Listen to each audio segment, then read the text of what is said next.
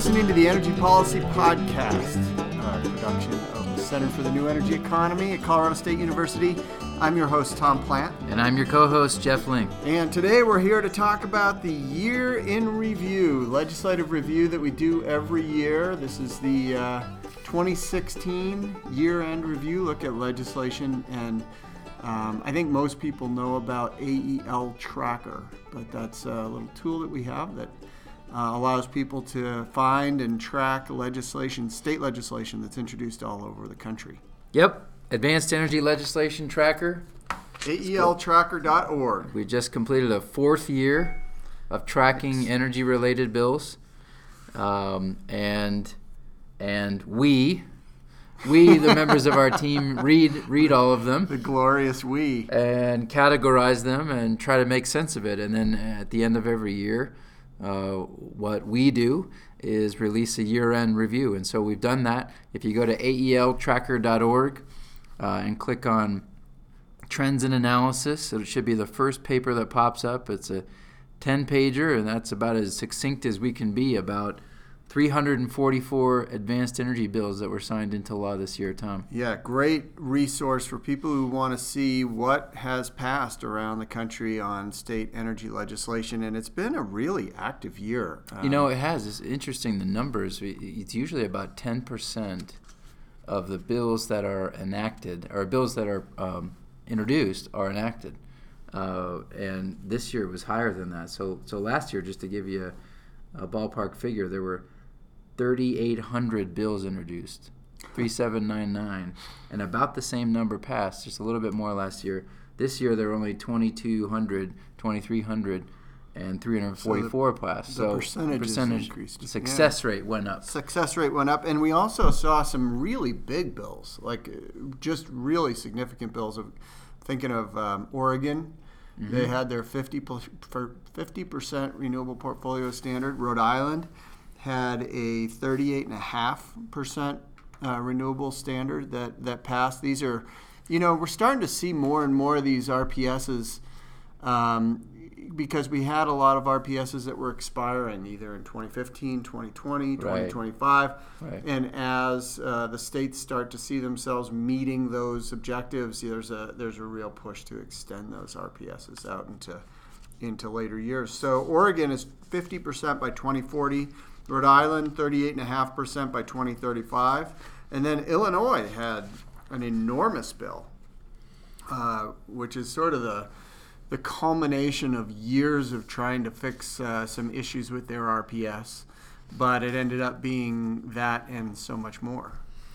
Yeah, there were several very large omnibus bills, and um, Illinois' uh, bill definitely uh, uh, future future energy jobs bill is the is the title of it. I think really is the is the most heavyweight of the legislation that was passed this session, and um, we were just talking before the podcast about what is included in it, and it's probably ten bills worth of legislation in one one piece of legislation. So Yeah. we should get into that. But I think we're actually seeing more of this type of thing too. There's a lot of horse trading went on in that bill. There must have been, but we're seeing more of these omnibus type, you know, proposals where um, any number of various different things that could be parsed out into its own legislation is part of a grand compromise. Well, yeah, I think I think we're going to continue to see more and more of that. You know, I mean, in this bill, for example, you know, Exelon had been a bit of a, a, a barrier uh, as uh,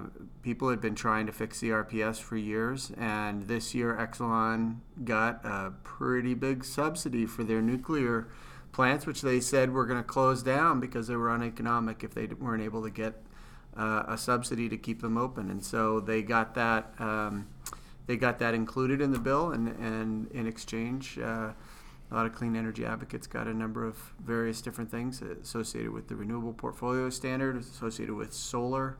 Um, there was a, a big issue around demand charges that were uh, also uh, a part of that bill. There was a, a microgrid component. There's, uh, like you said, a lot of different legislation all rolled into one. Yeah, but uh, but the, the the kernel of it, right? I think you were describing the. I think what brought parties together initially was this request that Exelon had made some years ago for um, for to be able to recover costs for their um, for their nuclear facilities, and they got a portion of what they had originally asked for. I think they asked for 400 million per year, and I think they got 230 or 235 million a year, plus uh, the ability to raise rates up to 25 cents uh, per customer per month. And I think there's a lot there's a lot out there about various views about what the rate impacts will really be. Yeah. And I think there's probably a lot to sort. In addition to, I think what we would call cleanup legislation, or what I've seen referred to as trailer legislation, that's going to that is expected next session to you know fine tune this. Yeah, because yeah. it came together. Uh, Anything that's this big, right? You Yeah. know, there's going to be little things that are that are going to be overlooked or are going to be uh, incorrectly put into place, and they're going to need to do some various things to to fix that. So we have we have this uh, legislation all categorized into various different um, areas. Uh, for the for the legislation, electricity generation, economic development, um, energy efficiency, uh, finance, emissions, transportation. Um, emissions is kind of interesting. There are 28 bills that were introduced under emissions. Half of them, or uh, uh, 28 bills were, were passed under the category of emissions. Half of them were from California. Um, a lot of activity in California, really building off of that core uh, Global Warming Solutions Act that they had back in 2006, and uh, SB 32 and AB 32. uh, AB right? 32. This was SB 32, probably. Yeah. Yeah. And so they, so uh, there's, yeah, there was a, a- an awful lot done in um, in California to strengthen to strengthen and update that bill. We did see uh, a number of bills that fall under this category that have to do with the Clean Power Plan, and of course, since right. uh, the election, uh, you know, most folks are thinking that the Clean Power Plan, which is the EPA's um, uh, regulatory um, implementation uh, of the Clean Air Act, um, is probably going to be abandoned by this next legis- next uh, administration, and so. Uh, some of that legislation probably is not going to be particularly impactful. Yeah, I think I think you're right. Emissions that category was uh, was was quite a bit more interesting, I think, than it has been in, in previous sessions, and and the you know the higher profile legislation being the codifying of California's new targets, right? The 40 percent uh, by 19, uh, below 1990 levels by 2030, SB 32. Um, and we we have tracked clean power plan related legislation. Mm-hmm. It's Separately. tended to be separately. It's tended to be procedural in Yeah. nature, and more specifically, is tended to um, require approval by state legislatures. And so, Illinois, Kansas, Pennsylvania, and West Virginia all enacted clean power plan related legislation. I don't mean to imply that they all, in the same way, require legislative approval, but that has been the that has been the essence of that legislation in the past couple of years. And I think you're absolutely right with the Clean Power Plan stay and certainly the election. Um, The vacancy. we would courts. expect, that, yeah, Uh, yeah, any number of, things. reasons for, for legislative attention to probably turn away from this. yeah. I- I should point out, I should have said at the beginning, what's really interesting about this session, the volume um, is is uh, quite high, given that eight states did Didn't have did not fully Right. convene their legislatures Yeah. in even years. So That's right. so Montana, North Dakota, Nevada, and Texas have no even year sessions. They only meet on odd years. And then an additional four years or four states, Wyoming, New Mexico, Arkansas, and Louisiana have budget only sessions. Now, uh, three of those four states actually passed energy legislation in a budget only session. But we do see, with the, you know, the data show that even years are, are less active, and that was really Right. not the case this year. I well, think that's the high level. It was less takeaway. active in that there were fewer bills, which you pointed out earlier, but the Right. same number of bills were passed. Which Correct. I think you know. I think that one of the things that that at least tells me is that states not only are where energy uh, policy is being made, but it's going to continue to be that way, and probably will will increase um, as the the federal government uh, is really looking to move Yeah. away from this uh, area where where the Obama administration, the Bush administration, the Clinton administration before that were all very actively engaged in working directly with states to try and advance clean energy uh, development and research and all that sort of thing. Where you know the indications that we're getting from uh, you know this forming uh, administration under the Trump administration is that that's not going to be really a priority of this next administration. So we're going to see a lot of activity at the state level because I think that's where things are going to really uh, be able to be moved. Yeah, no question. State, states will have to create their own their own market certainty. I think here. So let's talk. Let's get back to it. Energy All right. efficiency. Energy efficiency. Everyone's five, everyone's favorite. five energy bills, policy. Five bills were introduced on building energy codes. Of course, you know the the uh, international uh, codes that are developed on International energy, Energy Conservation Energy Code. Conservation Codes, IECC, uh, is developed every three years, and Right. the last one was 2015. So last year we saw a number of bills that were implemented to, Uh, so these are states updating to Updating their- ICC 2015. yeah, updating their codes to 2015. Um, there were five bills that were enacted in, in Michigan.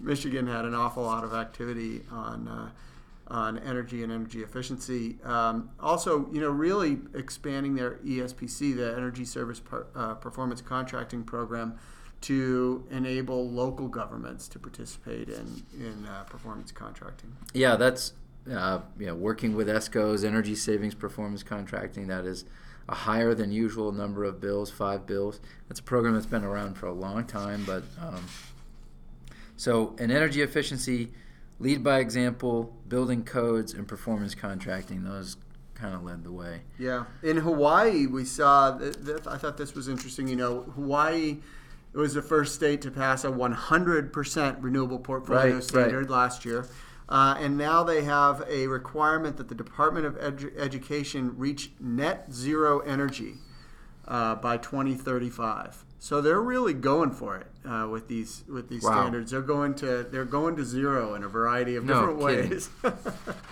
So let's talk financing. Uh, financing and financial incentives. This this tends to be the biggest category, usually every year. And what, what drives it is um, tax incentives, tax credits. Um, that actually wasn't the case this year. So loans and grants edged out tax credits for the first time. for the first time. Yeah. since we've been tracking these, Yeah. these data. Um, what do you think that says? I, you know, I don't know. It could be a variety of things. I mean, I think as the economy started to come back and as revenues started to increase into states, uh, we saw them putting back in place a number of tax incentives either that had been taken out during the recession, or maybe as they saw revenues increase, they put some tax incentives in in place in previous sessions. But those are things that build upon each other, and after you get to a certain level. It, you you don't have as much room to add new tax incentives, you know. Right, right. Um, so I think I think it makes sense that we start to see a decline in those tax tax credits, and um, and as we saw here, a move towards uh, some loan and grant programs. a fair number of property assessed clean energy bills, uh, and I think th- so three. And I think we're what we're hearing is that that could be a very popular policy next session as well. So Yeah. we've got new guidance from uh, from DOE. Um, and new guidance from I believe we talked about this in a FHFA. We did talk about this in a previous podcast. so right. residential pace is is uh, open for business, so to speak, in the uh, VA and low income loan uh, space. About twenty percent of the residential So we may start seeing some more activity. We've seen Right. mainly activity in the commercial pace Right. uh, area over the last few years, but we may start seeing some more activity in the residential pace. Is what you're saying. right, exactly. Um, I, I want to bring this one up too. Uh, Colorado, this is kind of a transportation um, issue, but it's uh, related to tax credits and, and financial incentives. And a lot of states have this sort of a situation where you have the federal tax credit, which is available, hundred dollars uh, from in the, for most uh, vehicles. Uh, and what happens is that generally a dealer will deduct that $7,500 from the price of the car that a, a person is paying, and they'll claim that tax credit. Right. right for the in, instead of the person who's buying the, So the it's car. transferable. It's transferred. Uh-huh. But most cases, those state tax credits aren't transferable. Ah, right. And so what happens is that while you may have that additional value of Mm-hmm. reduction, you can't take it at the time that you buy the car. Right. And so it actually your your price of the car is higher when you have to finance it. You're financing a higher amount, and then you get that tax credit back the next year, but it doesn't get factored into what you're paying for your car. So what Cal- what uh, Colorado did was they changed their existing tax credit, which is a significant tax credit, five thousand dollars per vehicle, and um, and they made that tax credit transferable, and that goes into effect in January. And we're expecting to see that, you know, those that upfront price of cars is going to come down, you know, by that same amount, um, which is going to really make uh, that financing of a new vehicle uh, very attractive to people in Colorado. Yeah, and that's an, that's something important to track because Colorado, I believe, still has the highest um, state tax credit for That's right. EVs, right. And so making it transferable at point of sale, I think, is an important policy development to track. Um, how about infrastructure? There were 44 bills passed in infrastructure uh, this session. These tend to be, uh, frankly, some of the more complicated bills. Yeah, yeah. Um, and, and infrastructure is a little bit of a catch-all, as as is our regulatory category. Yeah. Uh, well, but you we- know, there's been a lot of talk about things like the Dakota Access Pipeline, and, right. and Kinder Morgan was trying to build a pipeline through Georgia to get gas from South Carolina down to Florida. And an interesting coalition of people was formed to uh, pass legislation that took away the power of eminent domain that was being exercised by a private company, Kinder Morgan in this case, to uh, site uh, the the pipeline. It's a billion dollar pipeline. Kinder Morgan was committed to developing, and they've since abandoned it because of this legislation that went through, which uh, basically said that uh, you know this private a private company can't exercise eminent domain, taking uh, land from a private landholder um, and uh, using it for uh, for profit. Um, Yeah, that's fascinating. yeah. Uh, and Nebraska was also interesting to me. Nebraska is, uh, I believe, the only state that does not have any investor-owned utilities. Uh, Yeah, it's all right. public power. All so public power. NPPD, the Nebraska Public Power District, regulates public power. They passed a law exempting private wind developers from uh, from regulation, from being regulated by NPPD. Um, Washington State passed a bill, SB 6248, which allows utilities in Washington. I guess this is primarily Puget Sound Energy and um, and maybe another uh, to uh, divest, which is maybe not the, the, the correct regulatory word, but to begin to divest their interests in uh, out of state coal power, specifically the Colstrip power plant in eastern Montana.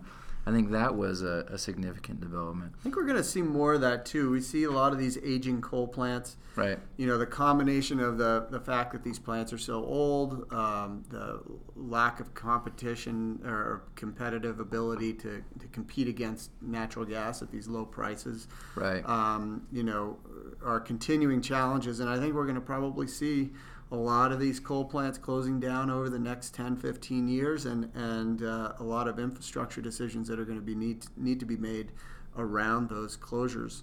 You know, one of the things that in the West was uh, uh, very active uh, a few years ago was trying to address a sort of chicken and egg issue that you have with uh, renewable capacity that's available in places where you don't have a good transmission infrastructure in order to build the capacity. So you can't build the line until you have something you know that's going to deliver power to it, and you can't get financing for a renewable project if you don't have transmission going to it. So Right, right. there is like a chicken and egg problem, and a lot of Western states, uh, Texas, Colorado, uh, a number of others, really set in place some some um, incentive programs to try and get utilities to build out transmission to these areas of high renewable capacity. And we see we saw this year in um, New Hampshire, they're doing a, a similar study to look at renewable corridors uh, where they might want to be building uh, transmission to get to get renewables de- delivered,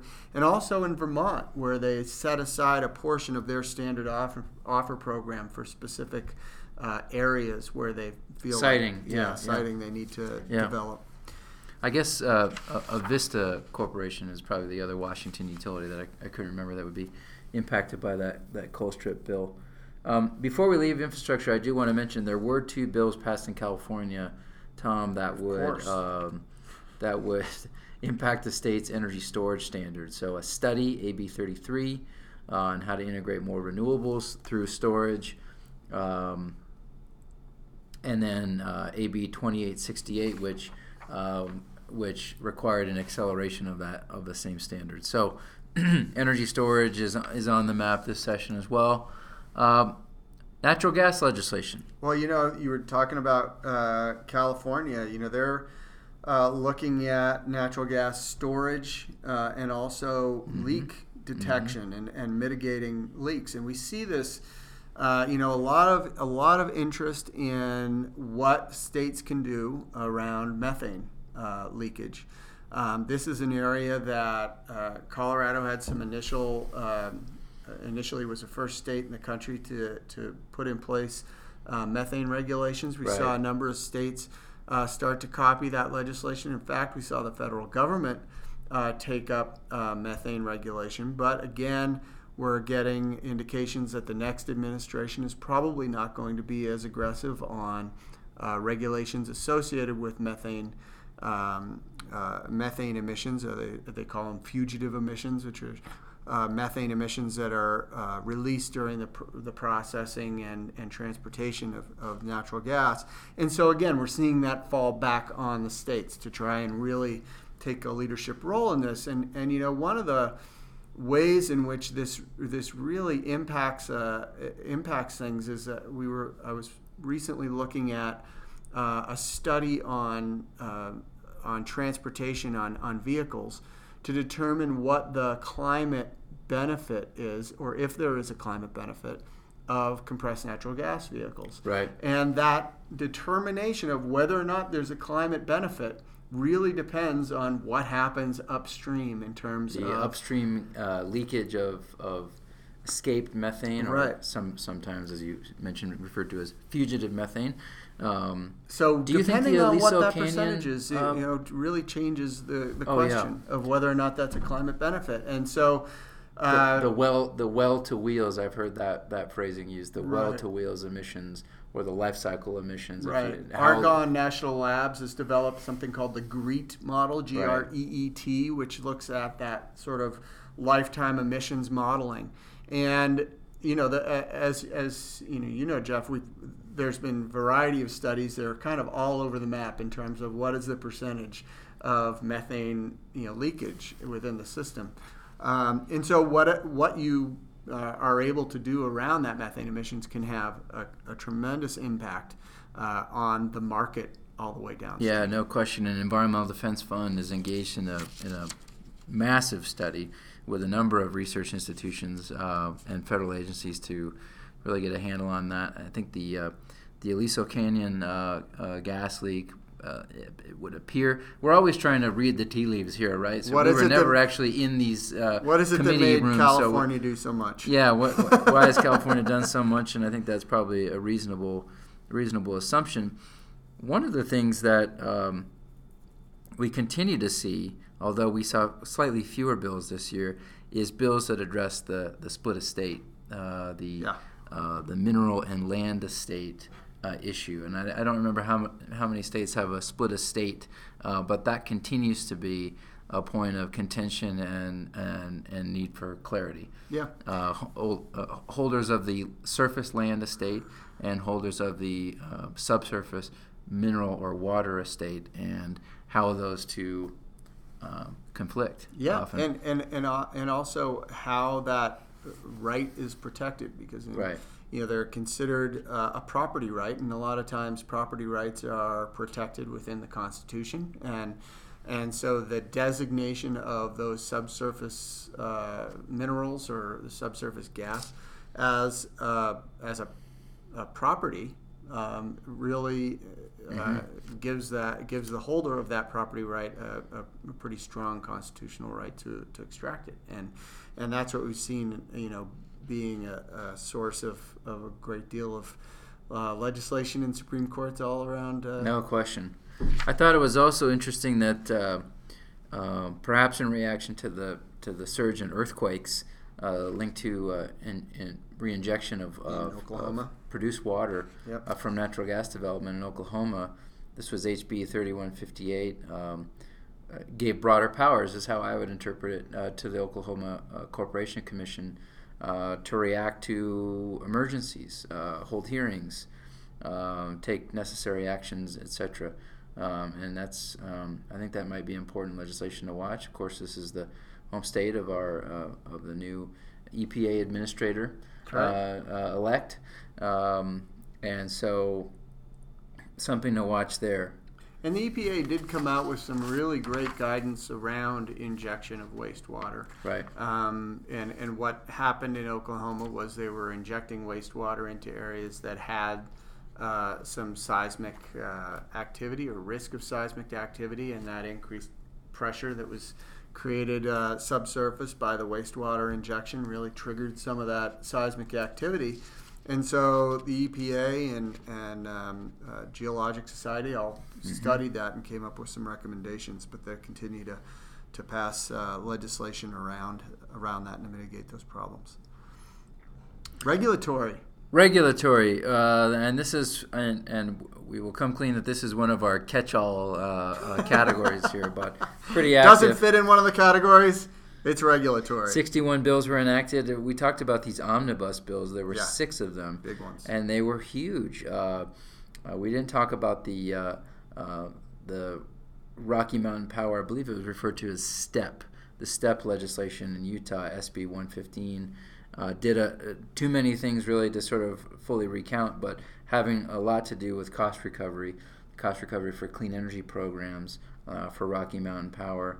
Um, this was a bill that um, I think had um, uh, gone down in a floor vote and came back, was amended, and sort of brought back to life. Uh, and so this uh, a very broad uh, constituency here, but it also included things around electric vehicle uh, infrastructure, battery storage, solar. Interestingly, Tom, seeing some of these omnibus bills, they're addressing net metering and demand charges in a much, much bigger package of legislation. And I think there's several, that happened several times this Yeah. session.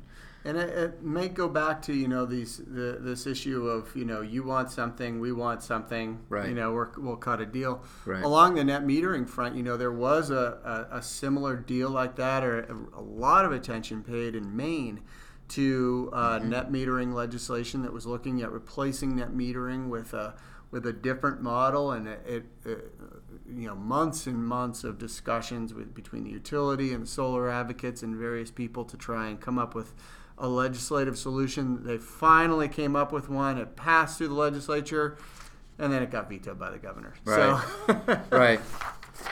Uh, and a lot of these things, you know, we're, we're going through the report here pretty quickly, but uh, people can go to the report, and and all of these uh, bills have links uh, within the PDF, and you can link straight to that legislation and see what those details are. And even if the bill didn't pass like that, or didn't you know become enacted like that one that I mentioned in Maine, you can still go to the to the bill text and see what the see what the uh, details of that bill were.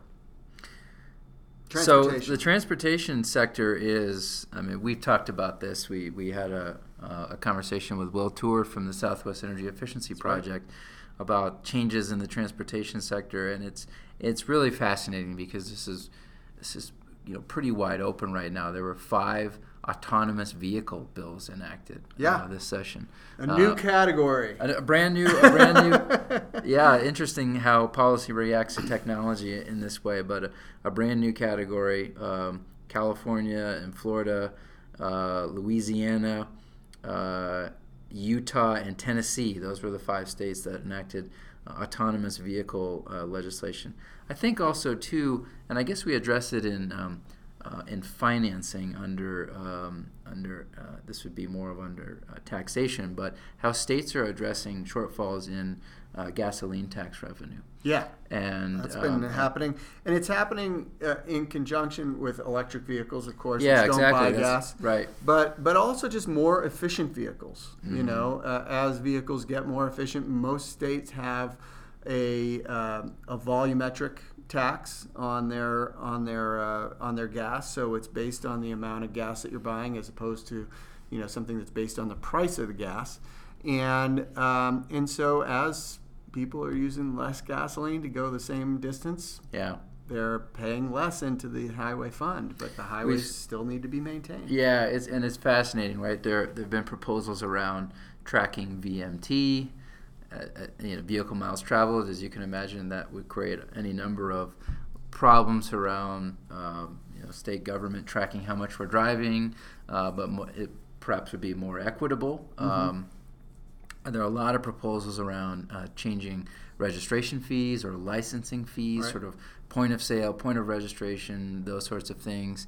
Uh, perhaps charging EVs more uh, because they're obviously not using as much gasoline. And so that's a really kind of fascinating. You talked at the beginning of this, Tom, where states are sort of uh, well uh, leading, but also sort of filling in the gaps here. Yeah. Um, absent action at the federal level to reform the gasoline tax, I think states are really looking at how to address their shortfalls, and it and it sort of ekes into advanced transportation solutions yeah. as, a, as a way for them to do that. Right.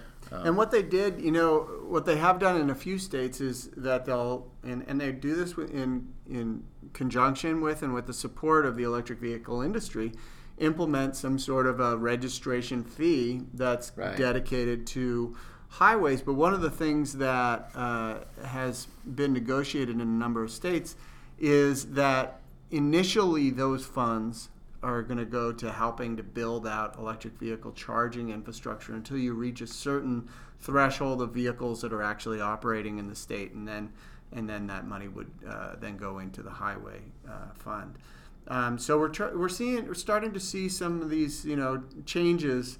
Uh, to react to the, the, to the changing technology, you know, another thing around electric vehicles, um, people or, or, governments are looking at ways to provide an incentive, for example, for an electric vehicle that gets at sort of the the, the frustration factor, right? So you've got uh, local governments that are oftentimes, you know, providing free parking if you have an electric vehicle. You know, you don't have to pay for parking. So I believe Hawaii actually does this statewide. Yeah. Free EV parking. Yeah. Yeah. And then, uh, and then in, in places like California and Maryland, they've got HOV um, yeah. uh, laws that allow you to use the HOV because in those places it's it's kind of a drag to be stuck in traffic. And if you can get in that HOV lane with your EV, then you're then you're a lot happier. So they uh, so really trying to get at uh, some of those different incentives to get people into an electric vehicle.